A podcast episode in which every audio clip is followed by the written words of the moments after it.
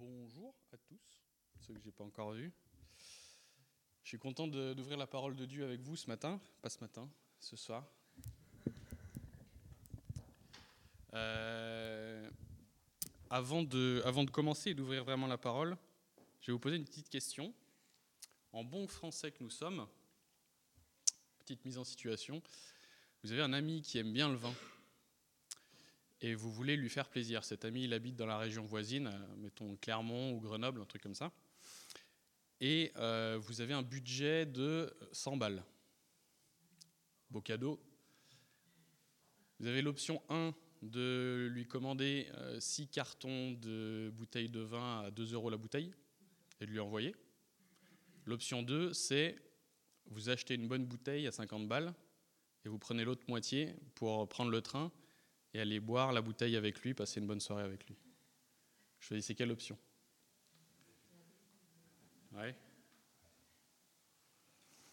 Si vous avez choisi l'option 1, euh, je plains vos amis, je plains votre foi aussi, ça ne doit pas être facile. Si vous avez choisi l'option 2, on a une base commune pour pouvoir parler de la piété, et c'est le sujet d'aujourd'hui. En termes de piété, la qualité prime sur la quantité. Ça va être le, message principal d'aujourd'hui. Il faut que j'appuie ici, je pense, pour passer. L'autre sens.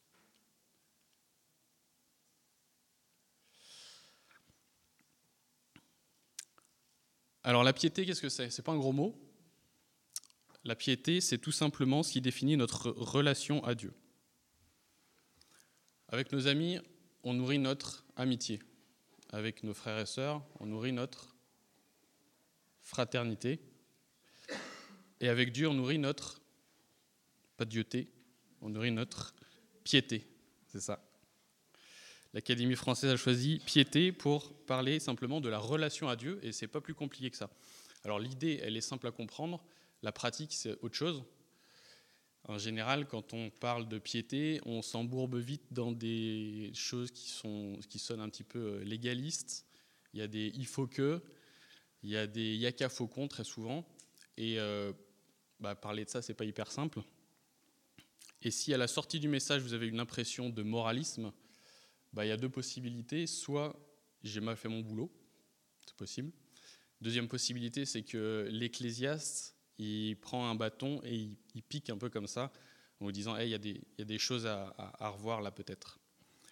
Et pourquoi je dis ça? C'est parce que dans, ce passage-là, l'ecclésiaste, il emploie un ton différent jusqu'à présent. On a eu, essentiellement des observations. C'était euh, des choses qui étaient de l'ordre de euh, j'ai observé que la vie, voilà, où euh, il n'y a aucun avantage à, et ça restait souvent des observations et des généralités. Et à partir du verset 4, 17, il change de ton, il passe à l'impératif et il s'adresse directement au lecteur. Donc c'est vraiment, euh, il sort les, les- drapeaux, et il veut, il veut signifier quelque chose de spécial à cet endroit-là.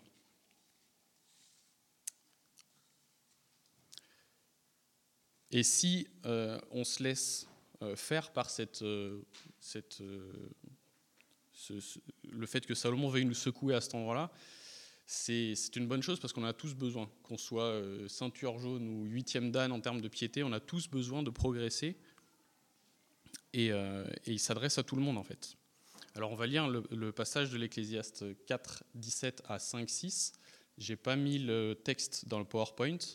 Je pars du principe que vous avez tous vos Bibles. Ou il y en a derrière. Si vous n'avez pas vos Bibles, il y a aussi possibilité d'en prendre derrière. Et du coup, pendant qu'on lit ce passage, gardez en tête que euh, l'histoire de la bouteille de vin, que la, qualité prime sur la quantité. La crainte de Dieu ne se voit pas dans la qualité de notre piété, mais dans la qualité. La quantité, pas dans la quantité, mais dans la qualité. Pardon. Donc on va lire. Ecclésiaste 4, 17. Veille sur ton pied lorsque tu entres dans la maison de Dieu. Approche-toi pour écouter, au lieu d'offrir le sacrifice que présentent les hommes stupides, parce qu'ils ne savent pas qu'ils agissent mal. Ne t'empresse pas d'ouvrir la bouche, que ton cœur ne se précipite pas pour exprimer une parole devant Dieu. En effet, Dieu est au ciel, et toi tu es sur la terre. Que tes paroles soient donc peu nombreuses. Oui, les rêves surgissent dans un flot d'occupation et la voix de l'homme stupide dans un flot de paroles. Lorsque tu as fait un vœu à Dieu, ne tarde pas à l'accomplir, car il n'aime pas les hommes stupides. Accomplis le vœu que tu as fait. Mieux vaut pour toi ne pas faire de vœu plutôt que d'en faire et de ne pas l'accomplir. Ne permets pas à ta bouche de te faire pécher et ne dis pas devant le messager de Dieu que c'est un péché involontaire. Pourquoi Dieu devrait-il s'irriter à cause de tes paroles et détruire le travail de tes mains? Oui, il y a des absurdités dans un flot de rêves, il y en a aussi dans un flot de paroles. C'est pourquoi crains Dieu. Jusqu'ici, la parole de Dieu. Je vais prier. Seigneur, je te demande d'ouvrir nos cœurs sur ce sujet qui est compliqué, la piété, qui concerne notre manière d'être en relation avec toi. Je te demande de, nous toucher et que le Saint-Esprit puisse, euh, ouais, puisse se manifester dans, dans ce qu'on aurait peut-être à revoir là-dessus. Et euh, on veut rester humble et se rendre compte qu'on a tous à progresser dans ce sujet. Et on s'en remet à toi, Seigneur, avec euh, notre, une pleine dépendance au nom de Jésus. Amen.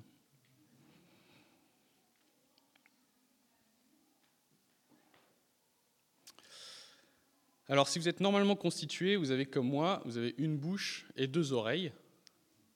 Et peut-être que, euh, je ne sais pas si c'était intentionnel, mais peut-être que le, le Créateur a voulu nous dire écoute deux fois plus que ce que tu devrais parler c'est peut-être pas, c'est pas forcément biblique ce que je raconte, mais en tout cas, ce qui est sûr, ce qui est biblique, c'est que dans la Bible, globalement, il y a plein de passages qui nous invitent à écouter les commandements de Dieu, à écouter la parole. Et, euh, et c'est même mieux que ça, c'est que dans notre vie de piété, Dieu nous invite à commencer par écouter. Et quand je dis commencer, c'est pas une histoire de chronologie, c'est pas je commence par me taire et puis écouter, c'est une histoire de priorité. C'est prioritaire d'écouter Dieu avant quoi que ce soit. Et la piété, c'est comme ça que ça marche. Et le verset 4, euh, le verset 17 du chapitre 4, il nous dit Vous pourriez passer pour des stupides si vous, si vous n'écoutez pas, si vous ne priorisez pas l'écoute. Alors ça vaut le coup de regarder pour comment est-ce qu'on peut éviter d'être stupide. Dans notre vie, ce qu'on constate, dans notre vie de piété en général, ce qu'on constate, c'est qu'on a plutôt tendance à enchaîner les prières, à se présenter devant Dieu et puis partir directement dans une prière. En tout cas, moi, c'est ce que je confesse. Je n'ai pas l'habitude de commencer par me poser et puis écouter ce que raconte Dieu. Je ne sais pas si vous êtes déjà retrouvé dans une relation avec quelqu'un qui est très bavard. Je pense qu'on en a tous. Euh, je vois que ma femme rigole. J'ai souvenir de deux, trois, deux, trois, deux, trois personnes euh,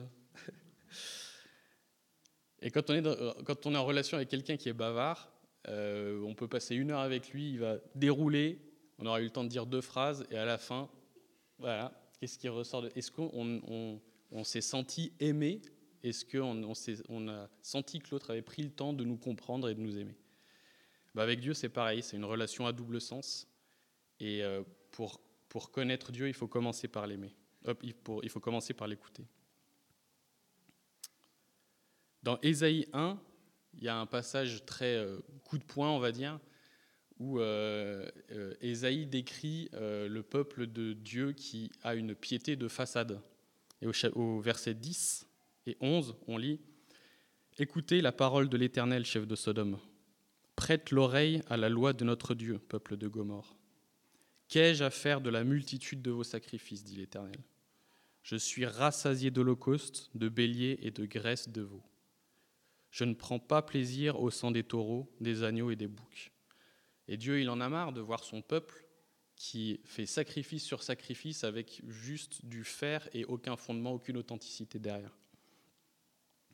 C'est une pratique qui, qui font pour se rassurer eux-mêmes, en fait. en Proverbe 29, 9, on a, écoutez bien le verset, il est assez, euh, assez clair, si quelqu'un se détourne pour ne pas écouter la loi, sa prière même fait horreur à Dieu. Si on n'écoute pas la loi de Dieu, notre prière fait horreur à Dieu. Donc encore une fois, une histoire de priorité à écouter Dieu. Et le but de la relation à Dieu, je le disais tout à l'heure, c'est de... Bah, le but ultime, c'est d'aimer Dieu, c'est le premier commandement. Et pour aimer Dieu, eh ben, il faut connaître ses commandements. Et pour connaître ses commandements, il faut écouter ses commandements. C'est aussi simple que ça. Jean 1, verset 24, il dit Celui qui m'aime, c'est celui qui retient mes commandements et les applique. Mon Père aimera celui qui m'aime, moi aussi je l'aimerai et je me ferai connaître à lui. Pour retenir les commandements de Dieu, il faut les connaître. Les connaître, il faut les écouter et c'est comme ça qu'on peut aimer Dieu.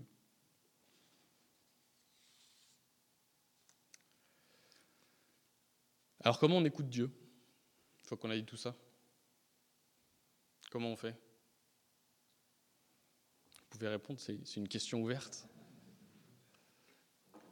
Il des gens qui ont une méthode, je sais écouter Dieu. On peut ouvrir la parole. On peut euh, prier en silence, en étant attentif. On peut aussi analyser euh, des, choses qui sont passées dans notre vie. Dieu nous a donné une intelligence pour essayer d'analyser aussi notre vie et puis voir comment Dieu a agi et retenir des leçons, tout simplement. On peut aussi euh, se laisser encourager par une édification, un enseignement sur Internet ou à l'église. Il y a plein de méthodes pour écouter Dieu. Il faut être attentif. Mais même en faisant tout ça, ça ne marche pas tout le temps. Et ça ne marche pas tout le temps parce qu'on est souvent dans, une, dans un mécanisme, dans, enfin dans, dans, un, dans une vie où on a plein d'obstacles en fait. parmi les obstacles, on en, on en, a plusieurs. Je pense qu'on pourra en discuter en église de maison de ça. Mais euh, j'en ai listé quelques-uns. On a tous des emplois du temps, c'est des sapins de Noël en général. Il y, en a, il y en a de partout. On est tous très occupés. Du coup, on a la tête qui n'est pas disponible non plus. On en tout cas, euh, ça arrive souvent euh, pour moi de placer mon culte perso entre deux choses où le temps devient de plus en plus court et en général ça se termine dans le métro ou je ne sais pas si ça vous arrive ce genre de choses, terminer sur le trajet du travail parce qu'on n'a pas réussi à trouver de temps ailleurs. Enfin bref, il y a plein d'obstacles qui peuvent faire, euh, qui peuvent venir interférer à comment je peux me mettre en disposition pour écouter Dieu. Mais il y en a un qui me semble plus important, plus marqué que les autres, qui fait obstacle plus que les autres, j'ai l'impression, c'est que on essaye en général d'écouter Dieu sur un sujet. Et Dieu, il a mille autres projets pour nous. Nous, on lui pose une question et on dit bah, J'attends une réponse, je t'écoute, réponds-moi sur ce sujet. Et en fait, Dieu, il a choisi de nous apporter, c'est lui qui a les meilleurs plans pour nous, et Dieu, il a toujours, il a toujours des, des, plans qui sont bien mieux que ceux qu'on pourrait avoir en tête. Et quand on essaye d'écouter Dieu sur un seul sujet, on se ferme toutes les autres bénédictions que Dieu veut nous donner. L'idée, c'est pas d'écouter Dieu sur un sujet qu'on lui donne, mais c'est d'écouter, c'est de l'écouter tout court. Et c'est, je pense, le premier euh, obstacle à notre écoute pour Dieu. Et souvent, quand on est en, difficulté, qu'on crie à Dieu, bah on va attendre vraiment on va l'attendre vraiment sur un sujet précis, et il a plein d'autres bénédictions pour nous à côté. Est-ce que vous êtes convaincu que Dieu parle du coup? Écouter Dieu, c'est quelque chose qui s'apprend en fait. Ça ne nous vient pas tout seul. Je ne sais pas si vous vous souvenez de Samuel. Il est, euh, pendant la nuit, il dort et euh, Dieu le réveille trois fois de suite. Euh, et, il pense que c'est Élie. Donc il se réveille, il va voir Élie qui est à côté, il fait euh, Tu m'as appelé, qu'est-ce qui se passe? Et Dieu lui dit Non, va te coucher. Euh, pas Dieu. Élie lui dit Dieu, va te coucher, je ne t'ai pas appelé. Et la troisième fois, Élie, il comprend, il dit La voix que tu entends, c'est la voix de Dieu. Mais Samuel, il avait, il, reconnaissait pas cette voix. Reconnaître la voix de Dieu, ça s'apprend, c'est un apprentissage. Et après, Samuel, il a eu un ministère béni.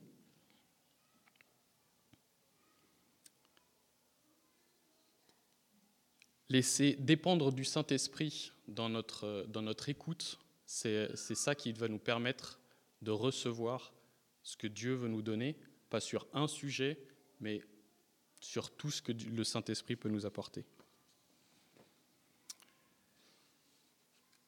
J'ai déjà parlé du dessinateur Alain Auderset une, fois précédente. C'est quelqu'un qui a un ministère dans la bande dessinée, qui fait des, choses chouettes.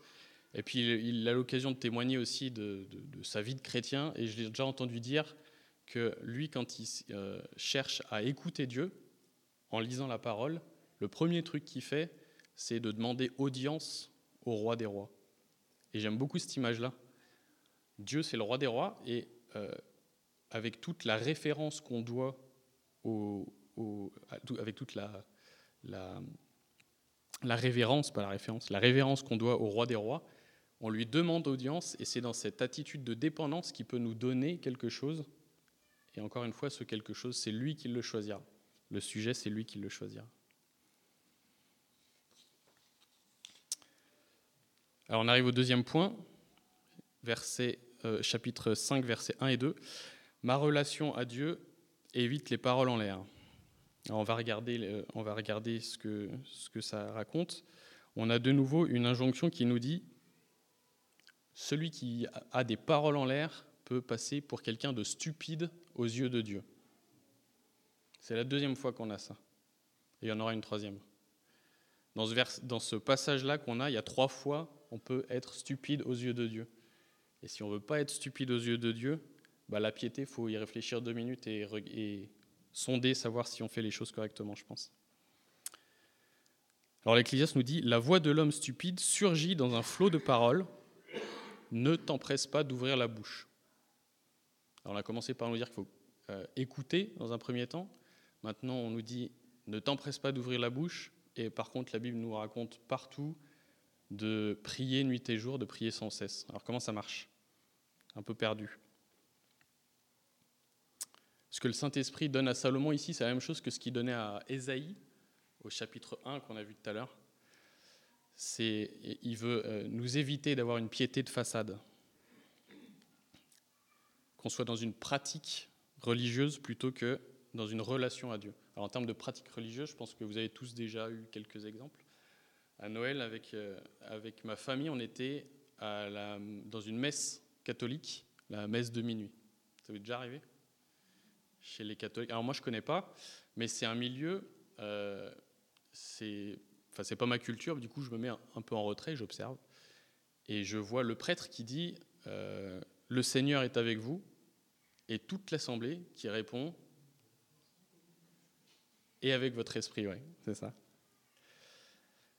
alors, ce truc-là, ça a un sens, en vrai. Je suis allé regarder ce que ça voulait dire, les fondements théologiques du truc. Ça, veut dire quelque chose, mais qu'est-ce que ça veut dire dans la tête des gens qui le disent? C'est ça la question.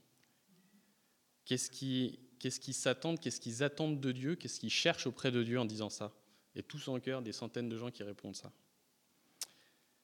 Chez les musulmans, ils utilisent des chapelets. Vous voyez ce que c'est? Les petits colliers avec les, les perles en bois, là, enfin les petites boules de bois.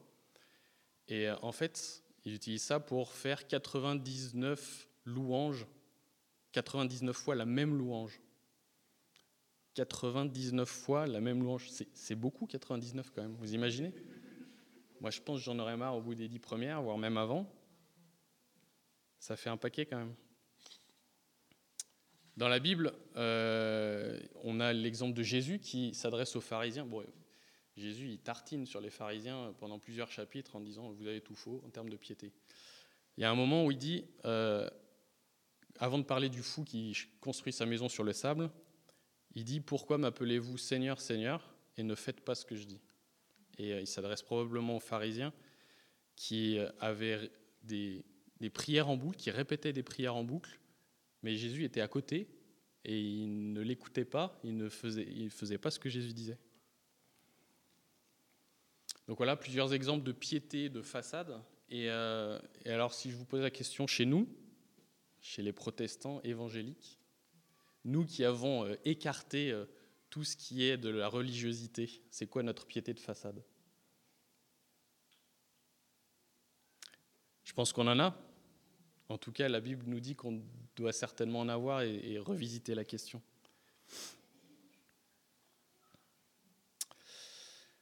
Ça peut être euh, la prière en début de journée pour remettre la journée à Dieu. Ça pourrait être la prière en fin de journée pour dire merci Seigneur. Ça peut être des automatismes. Quand c'est fait, en fait, c'est pas le fait de faire cette prière qui, pourrait être une piété de façade, c'est le fait de le faire en automatisme et de ne pas y mettre l'intentionnalité derrière.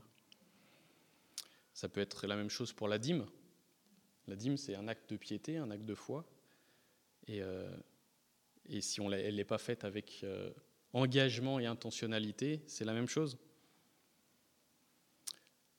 Ça nous arrive aussi tous d'avoir des listes, euh, d'être beaucoup sollicités plutôt par la prière, pour la prière. Des frères et sœurs qui nous appellent de prier pour tel ou tel sujet. Des fois, on en reçoit par mail, des fois, on en reçoit par, euh, sur les réseaux sociaux. Et du coup, on se retrouve avec euh, une liste de prières, et si on les coche tous, ça commence à faire beaucoup, et on se sent un petit peu obligé de le faire. Peut-être que si on se sent obligé, c'est pas la bonne idée. Peut-être qu'il faut éviter. J'avais un, il y a aussi la prière du, pour rendre grâce avant le repas. Parmi les exemples, celle-là, elle est assez, elle revient euh, au moins deux fois par jour. Et euh, j'ai un contre-exemple à ça. Du coup, je me souviens d'une fois où on est allé manger chez un prédicateur. Euh, et donc le dimanche midi après le culte, il venait de, de, passer de longs moments avec Dieu dans l'intimité, à prier. Il venait de passer un long moment à prêcher, à parler de Dieu et on se retrouve au repas, et c'est le moment de rendre grâce. Et il introduit sa prière en disant Seigneur, désolé, c'est encore moi. Et, après, il rend grâce. Mais ça m'a plu parce que c'était vraiment un contre-exemple de, même dans un acte insignifiant, pas insignifiant, mais répétitif, tel que rendre grâce au moment du repas, il, a, il mettait toute l'intention de je reconnais que je m'adresse à Dieu. Et euh, bon, il y avait la blague était marrante, mais c'est plus que dans, son, dans sa blague, il y avait derrière vraiment la reconnaissance de s'adresser à Dieu.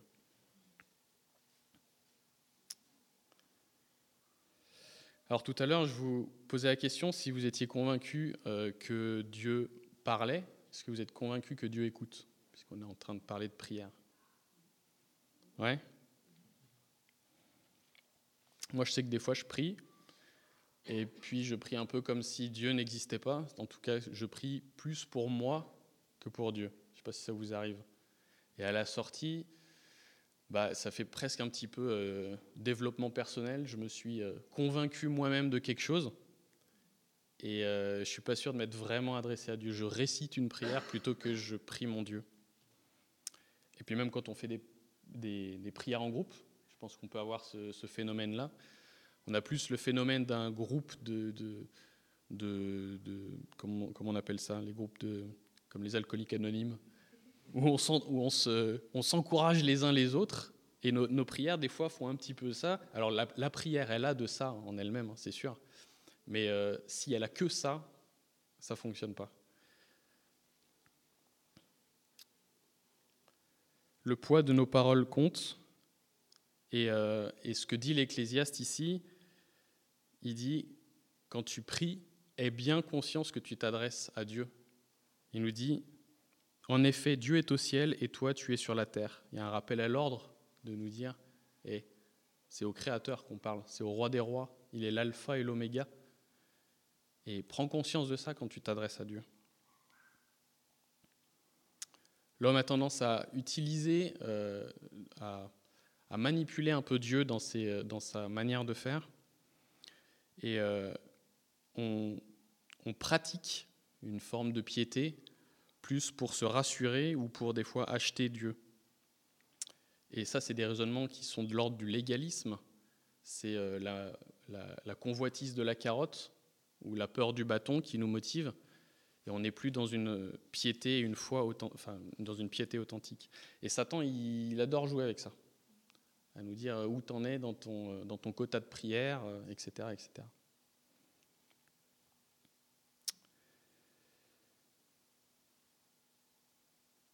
En tant que disciple de Christ, euh, il s'attend à ce qu'on lui démontre une certaine, à ce qu'on soit investi dans la relation qu'il nous propose. Et, et il, s'attend du coup, enfin, ça demande nécessairement une certaine discipline. Je pense que c'est une nouveauté pour personne. Passer du temps avec Dieu, c'est un effort, une discipline à avoir. Alors, on va parler de, légalisme et de discipline. Est-ce que vous savez faire la différence entre le légalisme et la discipline? J'ai cliqué trop tôt, c'est apparu, c'est ça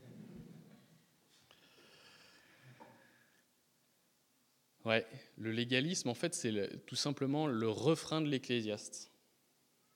C'est une vanité. C'est la poursuite du vent. Ça sert à rien. La discipline, c'est quand Dieu est au centre de notre, de notre intention, de notre relation dans laquelle on investit. Dans toute ma piété, si je ne crains pas Dieu, elle est hypocrite et manipulatrice. Et la crainte de Dieu, c'est le respect qu'on doit porter à la personne de Dieu. Et on ne traite pas Dieu comme un génie qui répond à nos souhaits pour euh, réussir un projet, réussir une réunion au boulot, pour obtenir un examen, pour trouver une nounou à 200 mètres autour de chez nous. On ne traite pas Dieu comme euh, la, bonne fée qu'il faut, euh, qu'il faut, avec qui il faut être gentil et qui va nous faciliter la vie pour trouver des places de parking. Dieu, c'est pas un pote à qui on peut euh, simplement se confier, il est toujours là, et puis, euh, et puis c'est un petit côté agréable de pouvoir se confier. C'est pas un coach à qui il faut euh, présenter, à qui il faut montrer qu'on est capable de relever tous les challenges de la piété et passer des heures et des heures dans la piété. Dieu, il est le roi des rois, il est l'alpha et l'oméga, et on ne s'adresse pas à lui à la légère. Alors bien sûr, il est, il est attentif à nos besoins, il est plein de bénédictions pour nous, il est le consolateur, il est euh, l'auteur de l'intimité. Il s'attend à ce qu'on lui déclare notre flamme. Je ne sais pas si vous avez déjà vu ça sous cet angle-là. Déclarez votre flamme à Dieu. Il est proche de nous, il nous aime, mais il est aussi et avant tout grand puissant, juste et saint. Et quand je disais il est le roi des rois, c'est tout ça que ça veut dire.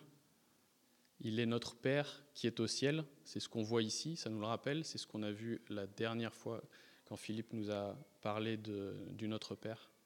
Ça commence par Notre Père qui est aux cieux.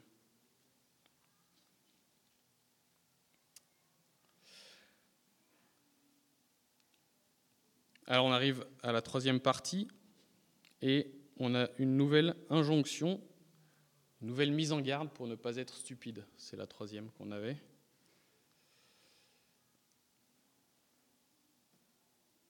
Lorsque tu fais un vœu, ne tarde pas à accomplir, ne tarde pas à l'accomplir, car il n'aime pas les hommes stupides.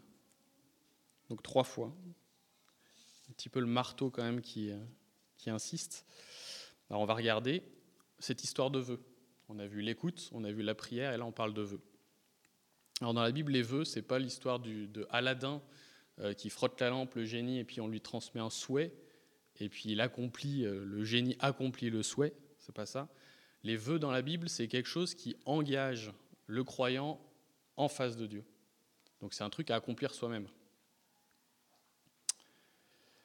Et euh, il y a un exemple dans la Bible assez marquant, on va dire, de quelqu'un qui fait un vœu et qui s'en veut un petit peu, sans, jeu de mots, mais qui le regrette, euh, qui le regrette après. Quelque chose qui coûte très cher à cette personne-là. Ça vous parle Quelqu'un qui, qui fait un vœu De quoi? Ouais, bien vu. Jephthé. Bien vu. Donc c'est dans Juge. Il, il, demande à Dieu euh, d'avoir la victoire sur les Ammonites et il dit Je vouerai par le feu la première personne qui sort de ma maison. Et euh, bah, pas de bol, enfin pas de bol, Dieu lui donne la victoire, et pas de bol, la première personne qui sort de sa maison, c'est sa fille unique.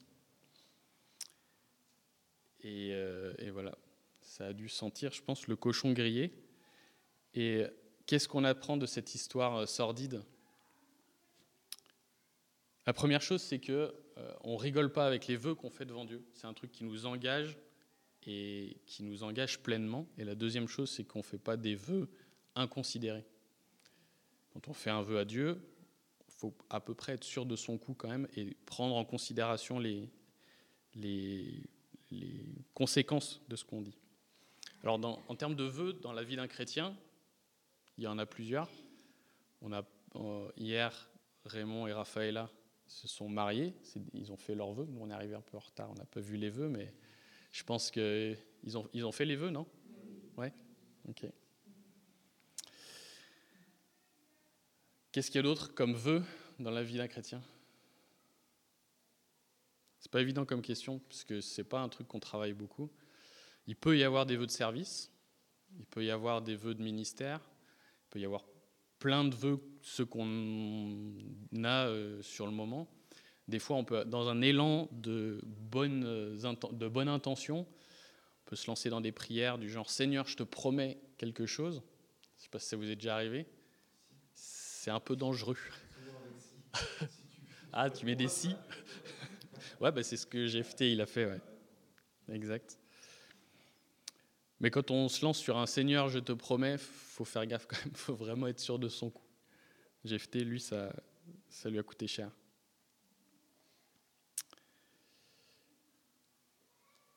Mais il y a un, un, vœu dans la vie du chrétien, pour ceux qui ont choisi Christ, qui compte particulièrement, et ce vœu-là, c'est celui qu'on a fait au moment de notre conversion. Et on l'a tous fait si on est en Christ, ce vœu-là. On s'est converti, on s'est repenti, on a choisi de changer de vie, on a choisi d'être disciple de Christ, et, euh, et on a choisi de prendre Christ comme notre, Seigneur, comme notre Sauveur et comme notre Seigneur. Et, euh, je sais pas si, ouais. et euh, on a tous fait ce vœu en tant que chrétien, et dans Seigneur et Sauveur, il y a deux parties. Il y a Seigneur et il y a Sauveur. Et l'autre jour, j'étais chez ma grand-mère, je demandais des nouvelles d'une femme qu'on connaît tous les deux, et je lui disais, je lui posais des questions où elle en était dans sa démarche avec Dieu. Et elle, elle m'expliquait que euh, ben, dans Seigneur et Sauveur, elle avait très bien compris la partie Sauveur. Et voilà, la partie Seigneur, c'était un peu plus difficile.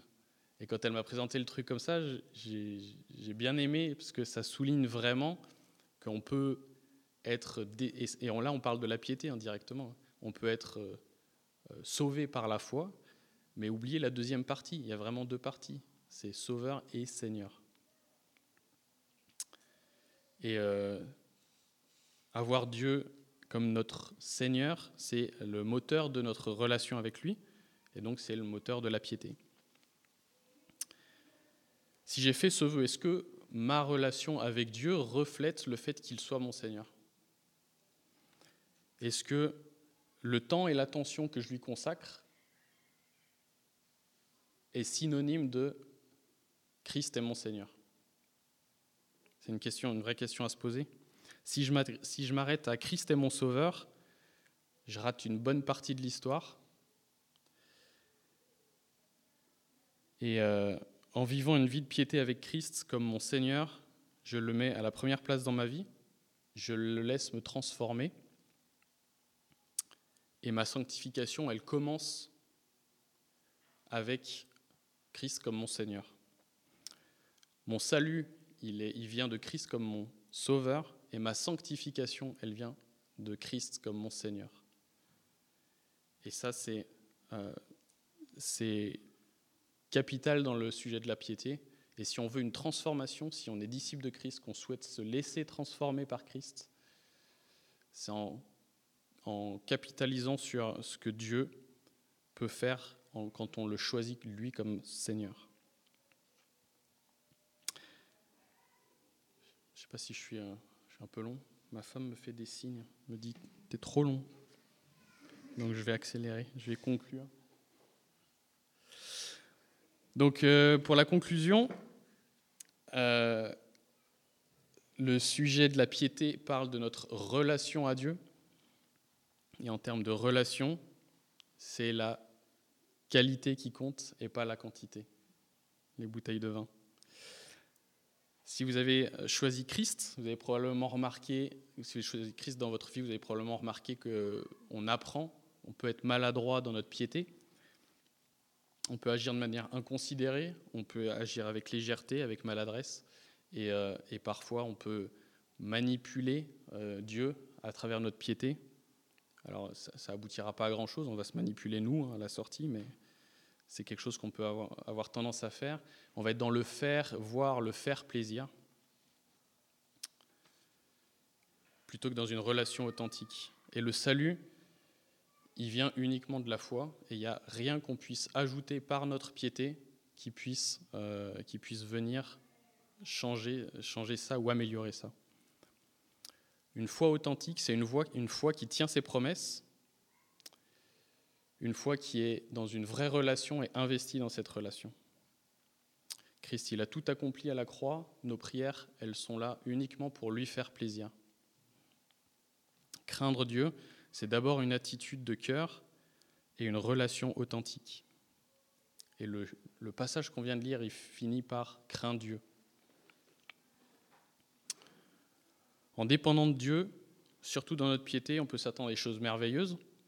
Et la transformation, elle démarre ici, avec Christ comme notre Seigneur. Dieu parle, et si on apprend à l'écouter, on a vu que c'était un apprentissage, si on apprend à l'écouter, ça va être le début de notre sanctification. Dieu écoute et il nous demande de considérer avec intentionnalité qui il est quand on s'adresse à lui. Et Dieu s'attend à ce qu'il soit la première place dans notre vie et qu'il soit notre Seigneur. Si vous n'avez pas fait ce vœu, le, vœu, le premier vœu du chrétien dont on parlait tout à l'heure, la Bible dit que euh, Dieu a tout accompli à la croix et qu'il a pris votre faute à votre place et que en faisant ça, il ouvre la possibilité à cette relation-là dont on parle tout à l'heure. La piété, c'est une relation avec Dieu, et il vous offre cette relation-là. Et euh, vous pouvez choisir de suivre Christ et le prendre comme votre sauveur et votre Seigneur. Si vous avez des questions, des interrogations à ce sujet-là, il y a Philippe qui est là, Jessie qui est là et Daniel qui est là-bas. N'hésitez pas à, venir les voir et euh, je vais simplement je vous propose simplement de prendre 2-3 minutes pour réfléchir à si est-ce que votre piété est synonyme de euh, Christ comme votre sauveur dans votre vie?